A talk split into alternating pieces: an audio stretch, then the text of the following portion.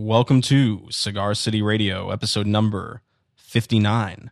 I'm your host, Randy Ojeda, and making the magic happen, a man who certainly dares to be different, even if he doesn't intend to.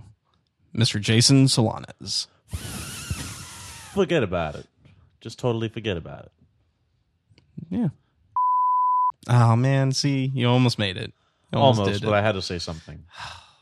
The Cigar City Radio podcast is now available on Spotify. That's right. Spotify, in addition to music and videos, has now expanded into podcast offerings, and Cigar City Radio has been chosen, chosen, chosen, chosen by Spotify to be part of their podcast selection. So if you go to the Spotify app and you type in Cigar City Radio, you will find not only the Cigar City Radio companion playlist, but now the Cigar City Radio podcast in full every single episode. And of course, you can also follow Cigar City Radio on Twitter, Instagram, Facebook at Cigar City Radio.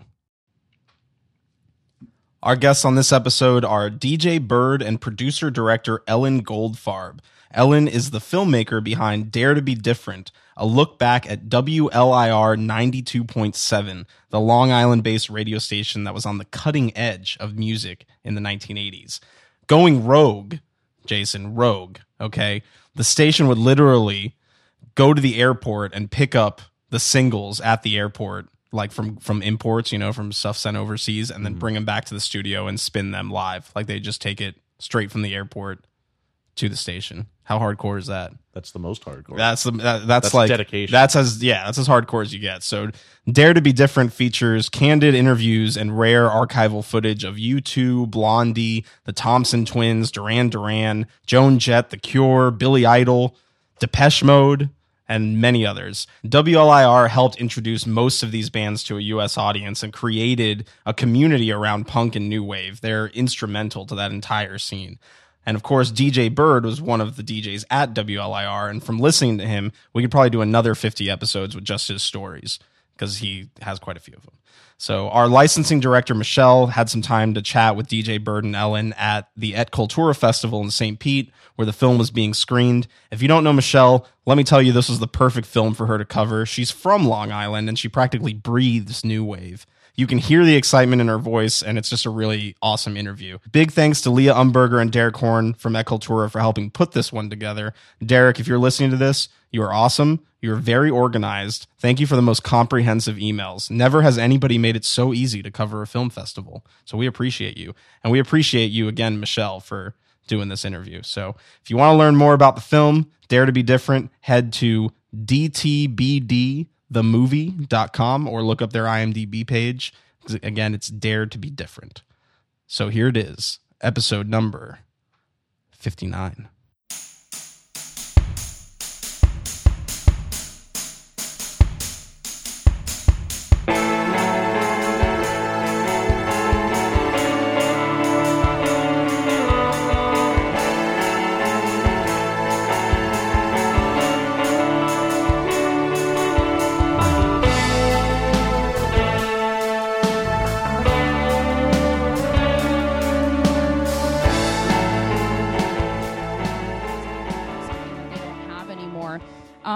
But we don't really have FM radio in the way that it was when LIR existed. We don't have, we're seeing this regurgitation of top 40 hits or just contemporary stations, nothing that's producing new opportunities for bands to come out. Um, do you think that's lost on the digital world of Sirius XM or Spotify's, or do you think there's an opportunity for FM radio to produce something like LIR again? The short answer is definitely there's an opportunity.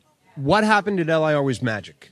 Everybody seemed to be in the right place at the right time, and it all kind of came together. But it wasn't just the music, it was the lifestyle, it was the haircuts, it was the clothing, it was the audio equipment, it was the commercials. I mean, it all kind of tied together. What made LIR special and why it can happen again is, is a really long answer. I'll try and condense it for you you had uh, a political feel. Margaret Thatcher in England, Ronald Reagan in, here in the States. And the young artists wanted to talk about and, and share their opinion on that. Now you've got Donald Trump and uh, what's her name in England? Uh, Theresa May. The young artists want to talk about that. But you used a, a very important term. You said the word band. when you turn on pop radio today, you have all these individual artists. And I'm not here to put them down. Selena Gomez is great. I've taken my girls to see Justin Bieber and but where are the bands? Now, I did take uh, my uh, youngest to Jacksonville to see Five Seconds of Summer. I'm sure they're kind of poppy and bubblegummy to some, but they're a band. And these kids out there are playing this music somewhere. Maybe it's in their garage, maybe it's on their computers, maybe they're sharing it. So I don't know what the business model is. I don't know how to monetize it, but is there an opportunity? Absolutely. Why it's not happening is all the radio stations are owned by the same people. They're all corporations. Corporations do not invent things. Dennis McNamara did. WLIR helped these artists who invented new sounds, who invented new visuals, who invented new concepts, new ideas, new discussions. That can happen again, absolutely. You can do it, Michelle. I would love, I would love to be the person that that brings that um, back to life. Yeah, let's. Is this table? Are we drawing up plans right now? This is awesome. um, so. Uh, you mentioned that it can happen again, and that it comes from something like the political revolution or this this revolution in general, whether it's political or if it's uh, we have these environmental issues, things like that, that people can stand up and say something and fight against what's going on. Um, the comparison that I loved is that you you mentioned that there was somebody in Europe and there was somebody in our country. And what I loved about this documentary is that you focused on that it wasn't just Long Island; it was Long Island bringing England over. It was bringing you know um, the the Germans, all of that. Yeah, and that it gave an opportunity for something to happen, but no one could really put their finger on it. I love that you brought up, or in the documentary brings up new wave, but no one really knows what new wave means. You know, it stems from, um, you know, like French new wave, or it's this new wave of artists. Um, but I love there was a section where it breaks it down as Britain was post punk and America was this like art driven. Do you think it would be something similar, or because there's so much opportunity for artists to put their music on things like Bandcamp or the Spotify's or these abilities to just put so much out, would we get something that was more eclectic? Or would we still have something that was broken down to these regions? Or do what, do, what do you think the future of a potential revolution of music might look like is it going to be widespread is it going to be something that points out these general areas or uh, what, what do you think being in the being in the business We're, it depends on who decides to take the reins and run with it. If you have a visionary like Dennis, then what you're going to end up with is what we did. And and be, forgive me because you're too young to have experienced it, but the term new wave doesn't apply. I know you think it does, and I know a lot of people. Dennis refused and didn't like that phrase. It was new music, and what new music meant was Bob Marley. So we had reggae artists, ska artists, rockabilly, the Stray Cats, who was originally from uh, Massapequa, Long Island, made it big in England, and then came back over with their hits. You had that punk, whether it was the Pistols or the Clash or the Ramones. You had the the wavy music of the Flock of Seagulls and, and China Crisis and the synthesizer movement. You had all these different sounds. So in the same hour, you heard 19 different styles of music. Why can't you do that again today? Why do you have to turn on 99.1 and hear the same type of hip hop? Change the station and hear the same kind of country. Why can't you go to one station and hear the best new music first? Why not dare to be different? Because that's what we did at LIR. Awesome. Uh, that was awesome. Yeah, that was. I, I feel very, very very inspired. um, so we mentioned, or you had just mentioned a few bands that um, kind of were the highlights of these different parts of what LIR represented.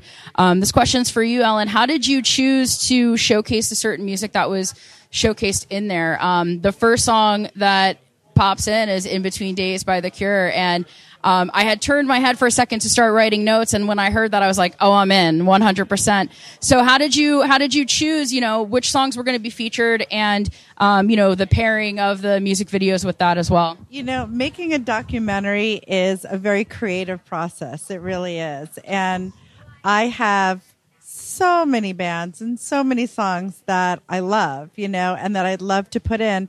And seriously, like we were creating this movie as it went on and as we were shaping you know, the story because the cut you saw is like we've had like 20 versions of this movie. So there were other songs in the movie that had to be cut, but like there was it was really a creative process. Like I just like went into my brain and said, "Okay, we need to put this song in here." Or, you know, as the story flowed, I said, "Okay, let's try this song," you know, and it, and they worked. Like and some of them, you know, were like we we would cut and paste, hit or miss. Ah, maybe it didn't work, and I was like, "Okay, I know what we got to put in there. Try this one." And um, I guess it was from my love of music that I really was able to do, you know, the music selections. But I'll tell you, it was hard because there were so many songs that I wanted to put in the movie that didn't make it into the movie. But it is what it is. And we also wanted to make sure we appeal to a wide audience because as you were saying, you know, this is a it's a Long Island based movie, but it's not because it talks about a Long Island radio station and what happened on Long Island, but it was really a movement and it was an era.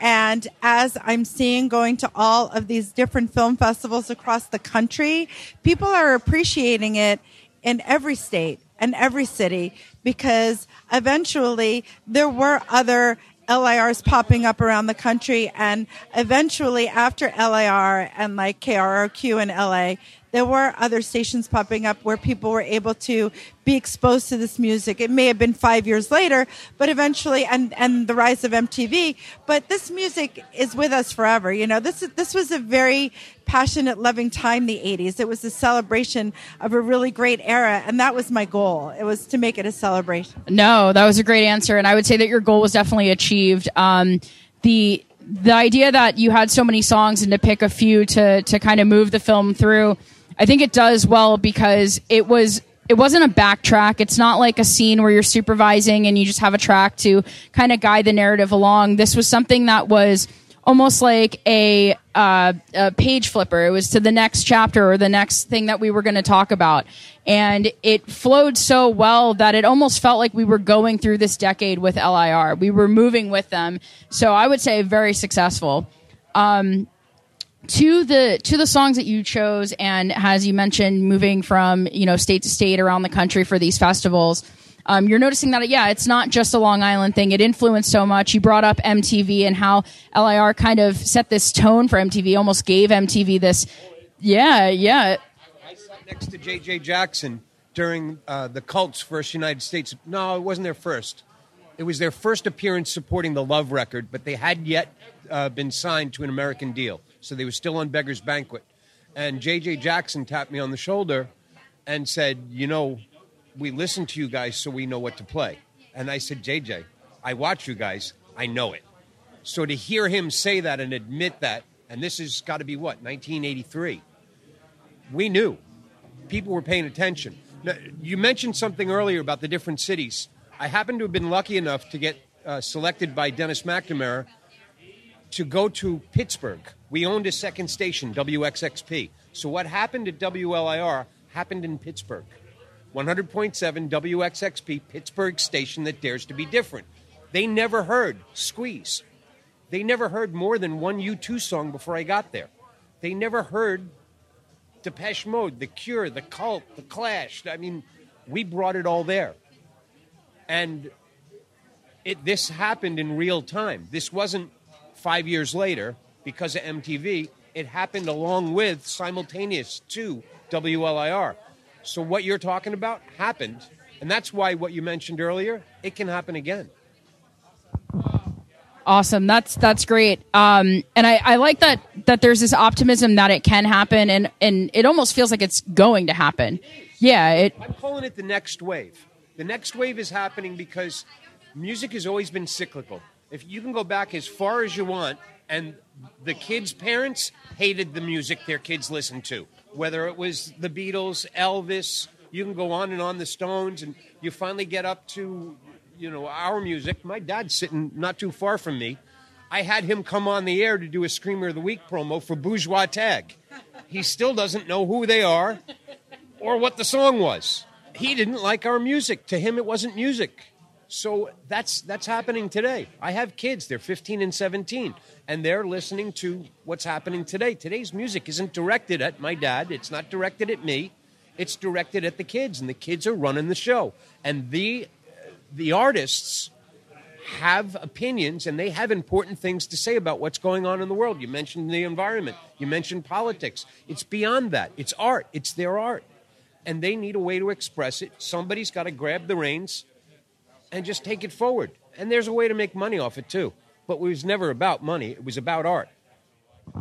That's a really good point, and um, I like that you bring up that it's not about money. I think a lot of the times you think, you know, rock stars or, or you know, or uh, we can put it in the perspective of the music that's listening to now. I mean, Katy Perry does an arena tour, sells out and everything, but maybe doesn't sell 100 million records or something where people think that I think it the objective is to maybe make a ton of money, be famous and everything, but in this day and age, I feel like it's much harder now to make the money than you would have before.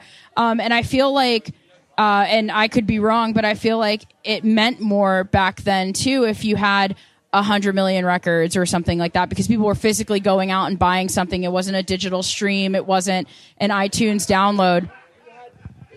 Keep in mind, and, and some of your listeners aren't going to understand what I'm saying, but when you bought an album, you immediately opened it. You cut school that day because it was your favorite band, and you opened it to read the liner notes, to look at the pictures. You could touch it, you could feel it. And if it was one of those double albums, that was special because you were going to use that to get the seeds out. Never mind. It was, oh, good, you got it. Thank you. Um,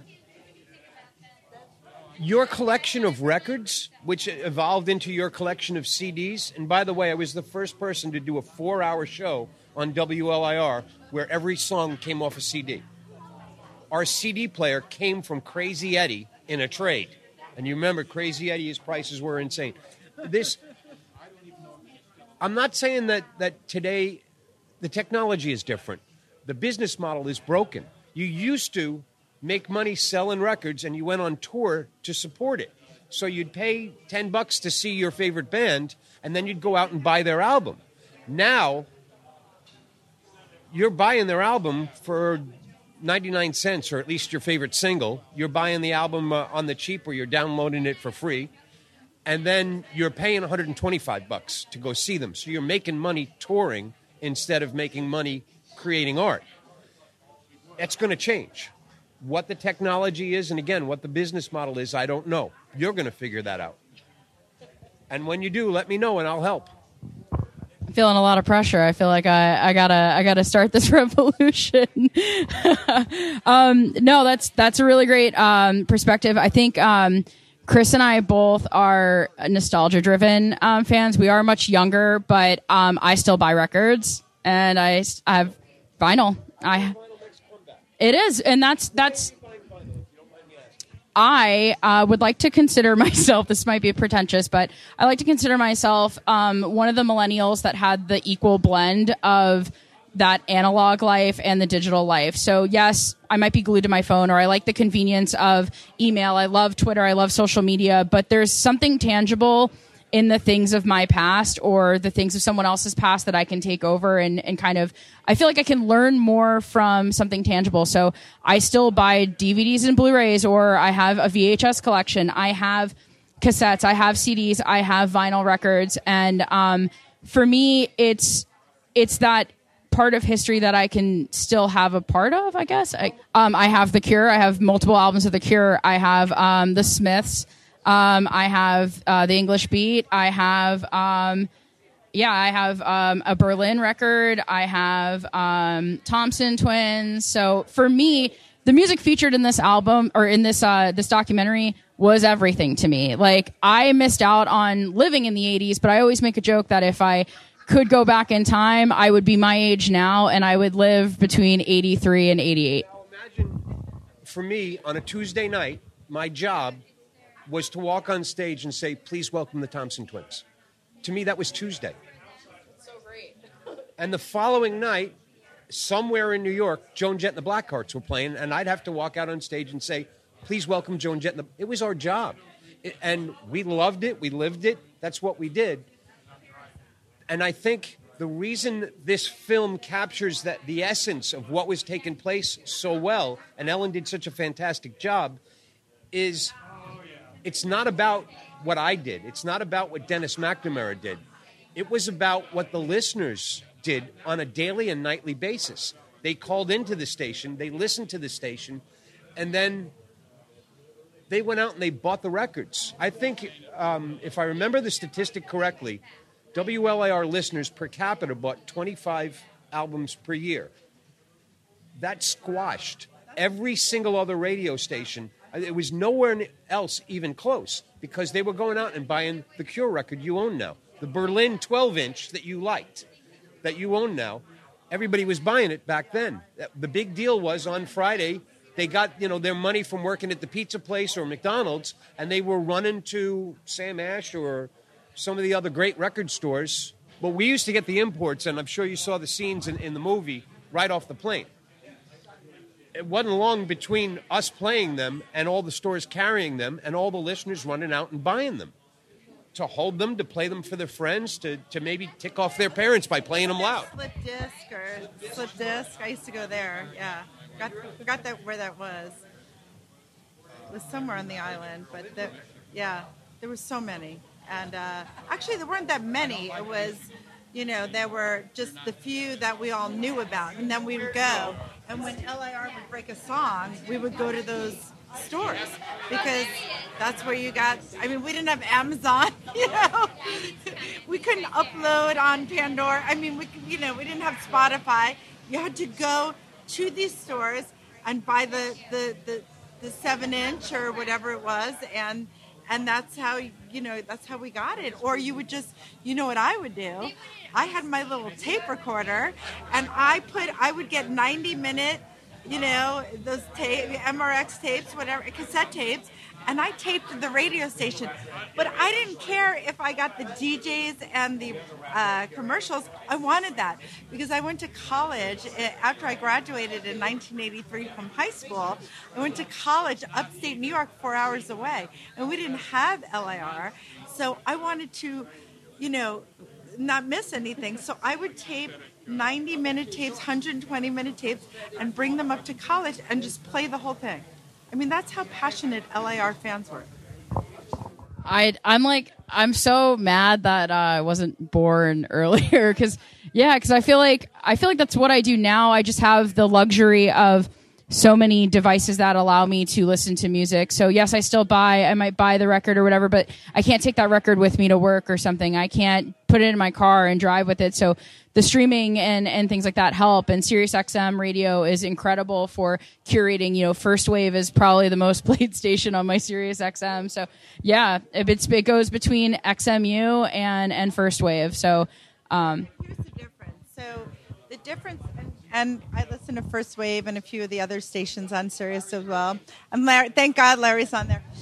But um, the difference that we experience versus what you're experiencing is that I was able to call the radio station and talk to the DJs or somebody on the airline. I was able to vote for Screamer of the Week, you know, and it was a live contest. And like, it, you were part of it. I was able to call and say, hey, where's where's Larry the Duck going to be tonight or what's the cool club what's happening where it was it was the social media of its time but it was DJ to listener contact, which is missing in radio now, you know, and that's what made it so special. They were our, that was our family, that, those were our DJs, and we really lived it along with them, you know. We, we were able to, you know, win contests, win prizes, win tickets to our favorite show. I mean, that's what's missing. Yeah, no, I would I would agree, and um, I had mentioned I think before we started recording um, that uh, you had mentioned you just recorded your the episodes and you would take them with you, and that's how I discovered this music was tapes laying around from an uncle that got to experience it, and I. I think I was maybe five or six, early '90s, and so it was right after everything had just happened. Grunge was the thing, and um, grunge was primarily the soundtrack of my youth or my my growing up. But I picked up a few tapes and uh, listened to them, and I was like, "What is this? What is this? This really sad song? Why is it moving to me? What is this really upbeat? Was that a synthesizer? What is a synthesizer? What does that mean to me? You know, it wasn't. You know, my mom. I would say my mom was more on the pop end of things, so I knew the Cindy Laupers, I knew things like that. You know, um, I, I I love that in the um, hello. um, I love that you. There's a clip of Rick Astley for a second, and uh, yeah, you know, and there's these definitive songs of the 80s that I think people think of, and I feel like it sits somewhere around 85 and 86. Is when people think of the 80s, they're thinking of like that pivotal year in in, in music, but um, I that's how I discovered it. So it's it's crazy to hear that you know somebody actually did that. You know, because it's it's unfathomable to think of my uncle doing it, but Don't mind me adding to that. One of my favorite uh, stories about the making of this movie is there was a, a United States Marine. His name is Jim Murther. He's featured in the film very, very short, and I think uh, in the original cut, he's the last name you see when the credits roll and finish. Um, he and I met online. I used to play ice hockey, and I, I had a website where I talked about ice hockey, and that's how we met. About three or four years into our online relationship, he discovers I'm DJ Bird from WLIR and flips out. And I get this really weird e- email where he claims while he was in the Marine Corps and deployed and doing dangerous work, the way he and his buddies kept saying was his cousin sent him tapes of my show where he heard Amok from Leader Knockin' and The Cult and The Cure and The Smiths, and I could go on and on. And that's when we connected that way, it blew me away. And this is added to I heard stories of a German DJ in a German nightclub who recorded my show and played it, commercials and talking and all. How you would do that in a nightclub, I don't know, but they loved it, and I kept hearing about it. To hear these stories, as Ellen was describing, of, of the dedication and listening the way they did, taping it with their little cassette recorders and hitting pause so they didn't have to hear the Crazy Eddie commercial, but waiting for that favorite song to come on, whatever the screamer was, and then hit and record. I'm, I hear these stories all the time, and to, to get an email like that, it's still it's it's it's humbling. I, I can imagine. And I mean, the we we touched on it lightly how you know the influence it had on MTV, the influence it had on other radio stations opening up. Um, but look at it today, the influence it has on everything today. I mean, it brought these artists to light, it exposed it to people, but those people became other artists, became other band members. And there's a part in the documentary talks about Interpol, kind of name drops Interpol as a band. and there's there's you know you hear it in these influence the killers you know you it's it's such a strong influence and maybe if we if i mean i would say we know so it's nothing to us but these people wouldn't know you know who these artists are. Or maybe the killers wouldn't exist or interpol wouldn't exist if joy division didn't if new order never made it to america. And um, the cut that we have i don't know if it changes in the final cut. We will be finding out. But um, there's it stays so there's there there's a little bit of um informative at the end right before the credits and it mentions 700 artists uh, lir final cut's not that different. We just had to, so we just had to kind of clean up a few things, and we had to add in a different song and cut back on one song, and we just it's really it's much tightened up now than from what you saw. It's.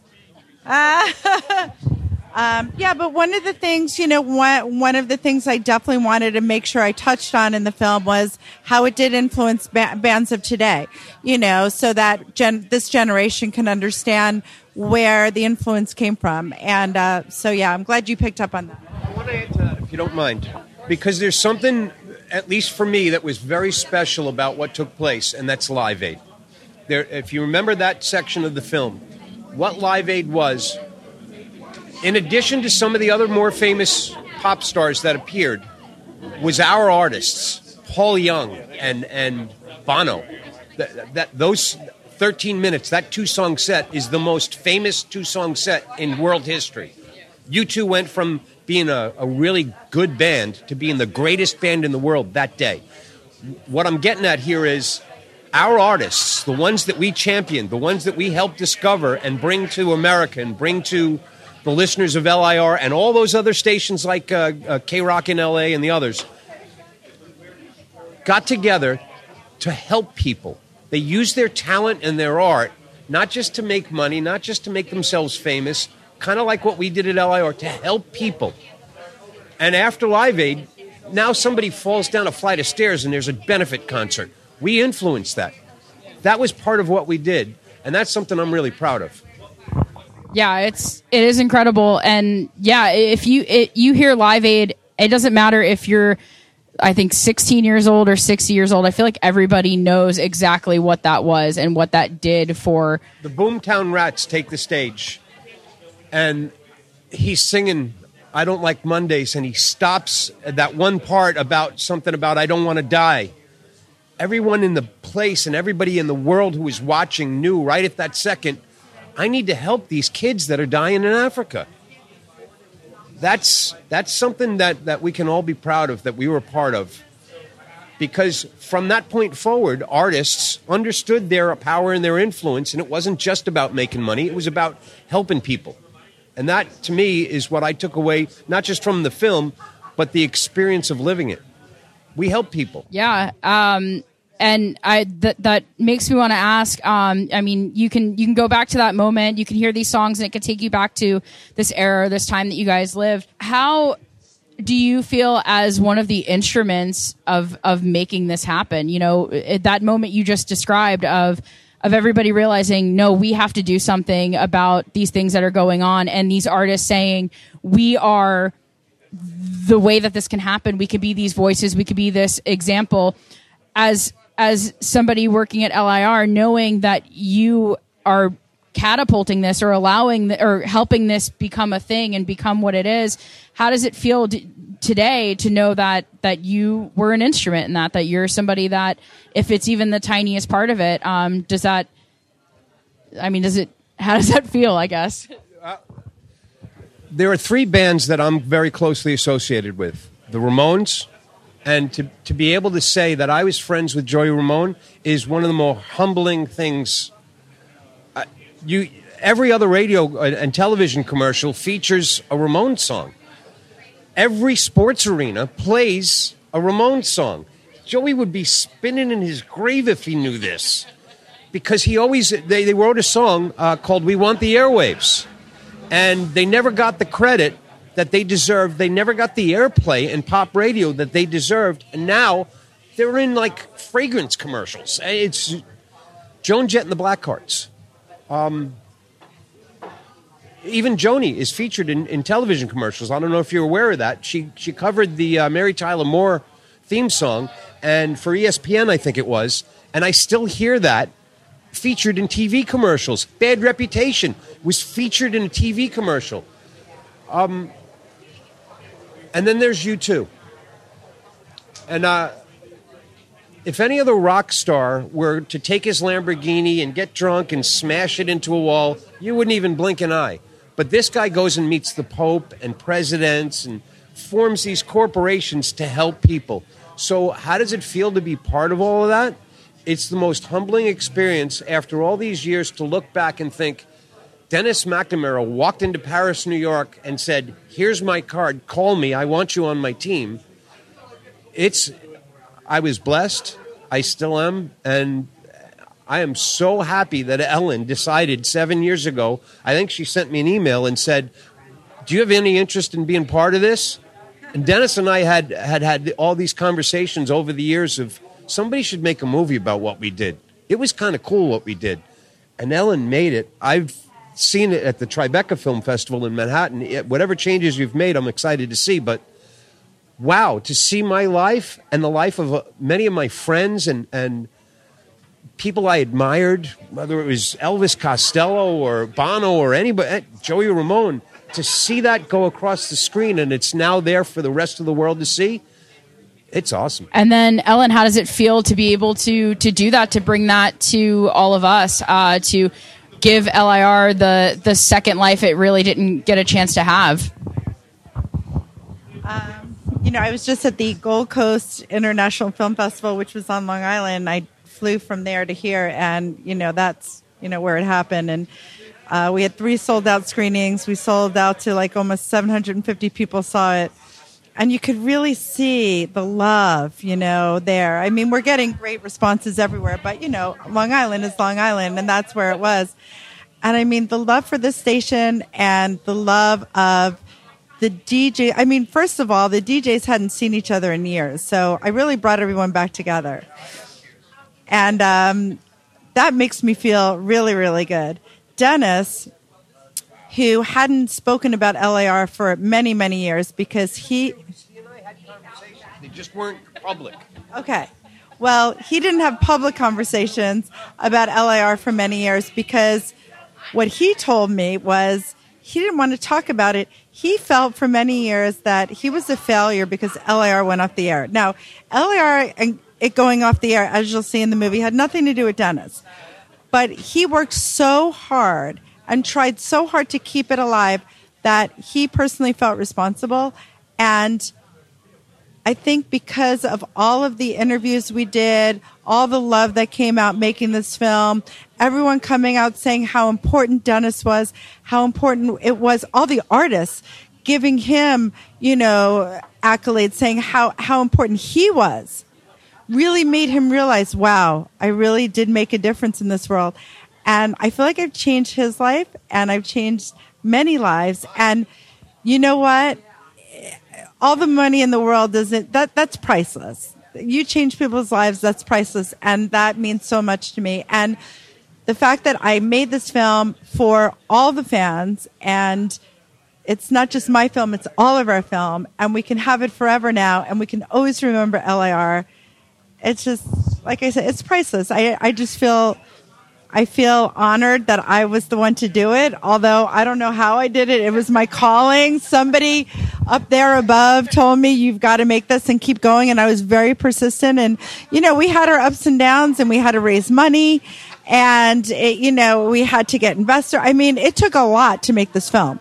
It was not easy, but I was tenacious and I did it and I just had to see it through and I couldn't disappoint the DJs. I couldn't disappoint Dennis and the fans. And here we go. So up and onward. Thank you.